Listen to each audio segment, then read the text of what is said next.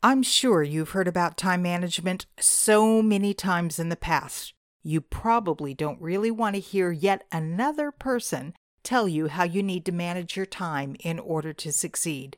Well, you're in luck. I am not going to tell you to manage your time.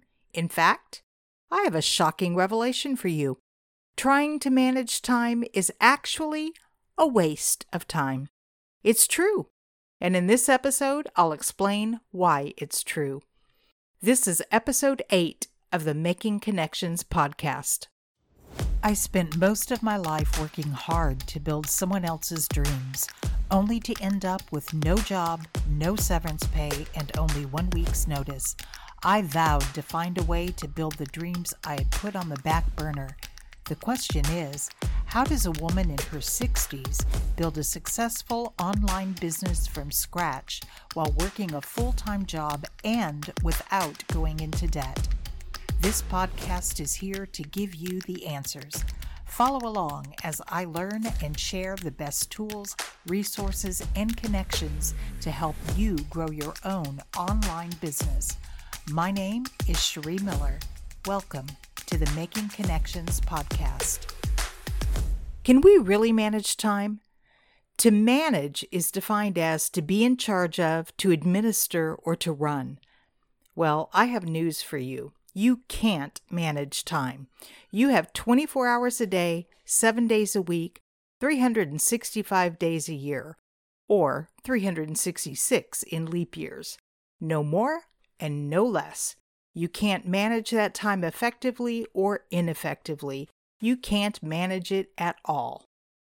In fact, there's absolutely nothing you can do to alter that time in any way, shape, or form. Unless, of course, you're talking about Einstein time. Einstein showed that time is an illusion and is actually relative.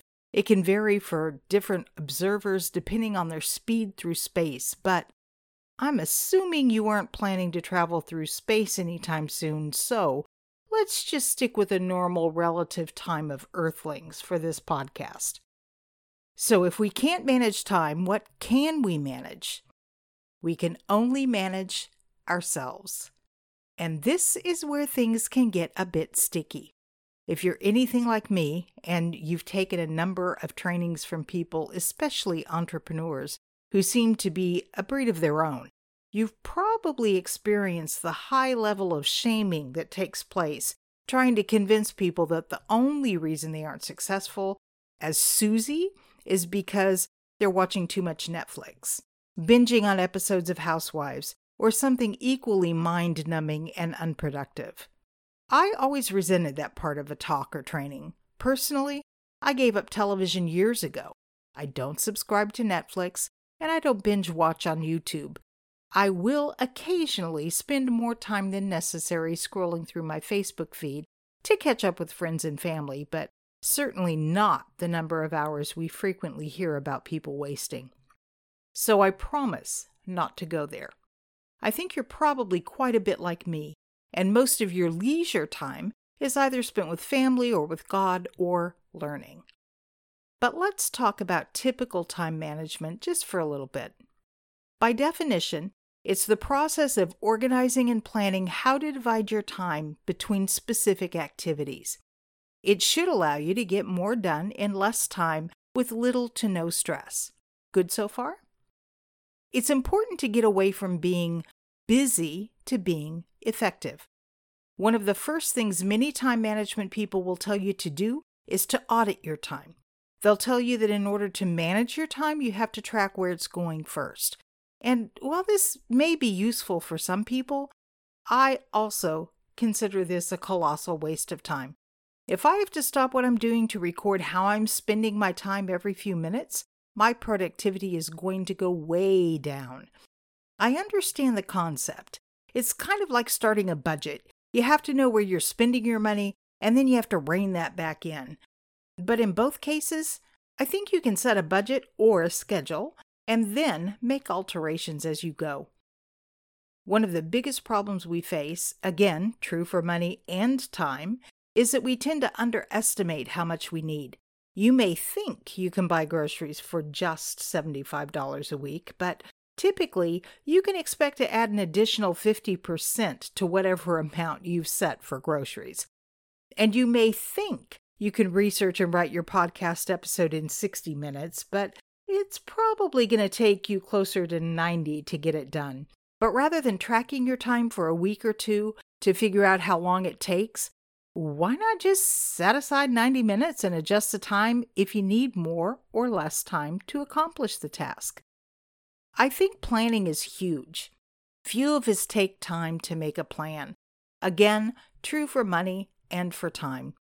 Just as it's helpful to review and balance your checkbook weekly, it's also a great idea to have a weekly planning session for how you're going to spend your time the coming week.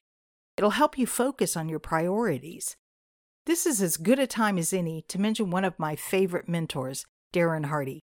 I've followed him for several years. I subscribe to his Darren Daily emails. I've read his books, The Compound Effect, The Entrepreneur Roller Coaster, and Living Your Best Year Ever, which is actually more of a goal setting daily planner. In fact, after several years, he's just published an updated edition of Best Year Ever, which I'm anxiously awaiting to arrive in the mail. But in the Best Year Ever, Darren guides you through seven steps finding your why and committing, the previous year in review, gratitude, life assessment and balance sheet, the grand design or what do you want, the you factor or who do you need to become, and your plan of action. The plan of action is the bulk of this book. You determine your big three goals for the coming year, when you're going to complete them, and the baby steps from here to there with dates and what you need to accomplish these goals the people, the tools, the resources, the training, the self development. Hmm, all the things I'm going to be sharing with you on making connections. Well, anyway, the last half of the book consists of assessment sheets for each week, month, and quarter to keep you on track and measure your progress. The entire book is undated, so you can start it at any time of the year you want. Some people start it at the beginning of the year, and some start it at their own personal new year, their birthday. And others start it just because they're ready to commit to making a big change in their life. Whenever you write your goals, I encourage you to write them in the present tense and be specific. So instead of saying something really vague like, I will lose weight, write something more specific like, I weigh 135 pounds on June 30th. I'll probably do an entire episode on bookending the day at some point, but I'm going to focus this episode just on your work hours, whether that's working in an office for someone else or working for yourself. Most people find the first hour of their workday the most productive. And that's a good time to minimize distractions and buckle down and tackle some of your most difficult tasks. Ironically, it's also usually the time that most people visit with their coworkers, drink coffee, eat the pastry someone brought in, well, I would encourage you to make your good mornings brief. Skip the pastries altogether because they're just going to cause a major energy drop once that sugar has metabolized in your system. And instead, buckle down and get some work done. Mark Twain once said, If it's your job to eat a frog, it's best to do it first thing in the morning. And if it's your job to eat two frogs, it's best to eat the biggest one first. So plan to tackle those tasks that you're dreading as early in the day as possible to get them crossed off your list. That's also going to give you an additional boost of energy to go through your other tasks. Focus on one task at a time. We live in a culture that values and praises multitasking, but researchers have proven that multitasking is a myth. You simply can't focus on multiple things at once and be as effective as you can when you focus on just one thing at a time. It's actually impossible to focus on more than one thing at a time. People who say they are good multitaskers are actually switching from one task to another.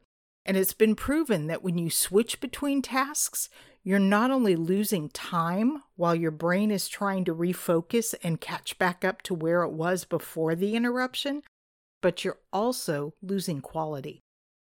Don't believe me? Give it a try today. Choose four similar tasks, set a timer, and work on two of those tasks simultaneously until you've completed them both. Now, set a timer and do the other two tasks one at a time. If you don't complete the second set of tasks faster, I want to know. Really? Send me a message or leave me a comment. I think you'll be surprised at the difference. Getting an online business up and running can be difficult, but with ClickFunnels One Funnel Away Challenge, you can have everything up, running, and optimized in just 30 days. Join the next One Funnel Away Challenge for just $100 at bit.ly slash OFA challenge offer. That's bit.ly slash OFA challenge offer. Welcome back. Speaking of focus, did you know that your brain can only focus effectively for short periods of time? I've heard anywhere from 60 to 90 minutes before you start to become less effective. But we're scheduled to work eight hours a day, usually with a lunch break somewhere in the middle, and those four hour stretches are longer than our brain can effectively focus on a task. So, what's the answer? Take breaks every 90 minutes. Most work schedules allow a 15 minute break after two hours, but if you can work for 57 minutes and then take a three minute break, even if it's just to stand up, stretch, and walk to the water cooler for a drink of water, that's even better. Try it for a week and see if it doesn't improve your energy levels and your productivity. Develop the ability to just say no. Or if that's really difficult for you, Learn to say, let me check my schedule and get back to you. That will buy you some time before you overcommit yourself, and you can evaluate whether or not you actually have the time and the energy available to say yes. Remember that every yes is actually a no to something else. And follow the Pareto principle, also known as the 80 20 rule. Basically, the rule is that 80% of your success comes from 20% of your actions. So identify that important 20% and focus on those tasks. The reverse of this principle is also true. 80% of the effort is caused by only 20% of your tasks. So if you can eliminate or delegate those tasks whenever possible, you'll be able to focus on the things that truly matter. Another important but seldom recognized factor on your productivity is clutter and disorganization. Not only can clutter cause you to lose your focus, but how much time is wasted looking for something when you're disorganized. I know I vow frequently, every time I can't find the top I was planning to wear, that I'm going to get more organized. Now, don't try to tackle everything and get it all organized and decluttered in a single day. Start small. Another group I'm involved in actually sends an email every day of the year with a 15 minute goal to declutter and organize. Just 15 minutes a day. Start small, and as your environment becomes less cluttered, so will your brain. Most of us try to respond to increasing work demands by working longer hours. But the problem is, as we discussed in the beginning of this episode, hours are finite. You only have 24 of them in a day. Instead, I suggest you focus on spending energy instead of time. Energy is renewable, time is not. In order to perform at your peak, you have to manage the energy in the four quadrants of your life physical, emotional, mental, and spiritual. Something as seemingly unconnected as getting enough sleep or drinking enough water can have a huge effect on your energy levels and your productivity. It's critical to recharge yourself and to recognize what activities deplete your energy. If something's draining your energy, you need to replace it with something that will fuel you instead. And yes, I can hear some of you saying that your work depletes your energy. I know. I've been there too. I totally get it. And you have two choices. You can find different work to do, or you can find something in the work you do that brings you joy. Something as simple as changing your immediate surroundings at your office can make a huge difference in your energy levels. I'm not going to go deep into each of the four quadrants. Honestly, most of us know what we need to do anyway. In the physical, we need to eat nutritious food, drink plenty of water, get plenty of exercise, and get plenty of sleep. In the emotional realm, you can become more aware of your feelings at different points of the day with different people and during different activities. How can you create more energy producing moments and eliminate more energy depleting moments? Stopping to take several breaths throughout the day, maybe during those three minute breaks, can have a huge impact on your energy. So can practicing gratitude and expressing appreciation to others. You know, random acts of kindness don't just affect the receiver, they also affect the giver. In the mental realm, there's nothing more important than changing your thoughts. We need to rewrite the stories we tell ourselves. For more on this, listen to episode 2 What is neuroplasticity and why is it important? Compartmentalizing tasks to improve focus is another great way to conserve your mental energy. Sometimes, even changing a physical location based on the type of task can drastically improve your productivity. Set up time blocks for things like checking your email instead of checking it all day long. Set time blocks for making phone calls. In the spiritual realm, it's important to feel as though your life has meaning and purpose. This doesn't have to be something huge like curing cancer. Your purpose may be to be kind to everyone you meet. Or maybe you can find an underlying purpose to your job. What do you want to be remembered for? You know, one of the biggest compliments I've ever received was from a coworker who said it seemed that no matter who asked me for help at work, my response was always an energetic, absolutely. It's important to clarify your priorities, do what you enjoy and do best, and live your core values in every area of your life. If you're living a life of congruence and integrity, it will keep you from depleting your energy. And of course, I can't leave this fourth quadrant without quoting one of my favorite scriptures, Isaiah 40:31. Those who hope in the Lord will renew their strength. They will soar on wings like eagles. They will run and not grow weary. They will walk and not be faint. Knowing that God has a purpose for your life and having hope in Him will renew your strength. No one is in charge of your energy but you. You get to decide how to spend it, share it, drain it, and renew it. When you manage your energy instead of trying to manage your time, you'll be able to perform at your best no matter what life throws at you. I want to thank you for spending time with me today. I don't take that lightly. I know there are plenty of other things you could have done instead. I appreciate our time together, and I appreciate you. I have a huge favor to ask. I have a birthday coming up, and it would be so amazing if for my birthday you could give me a five star rating and write a review of my podcast. And what would be totally awesome is if you could do that on Tuesday, March 10th, which isn't my actual birthday, but it's close enough.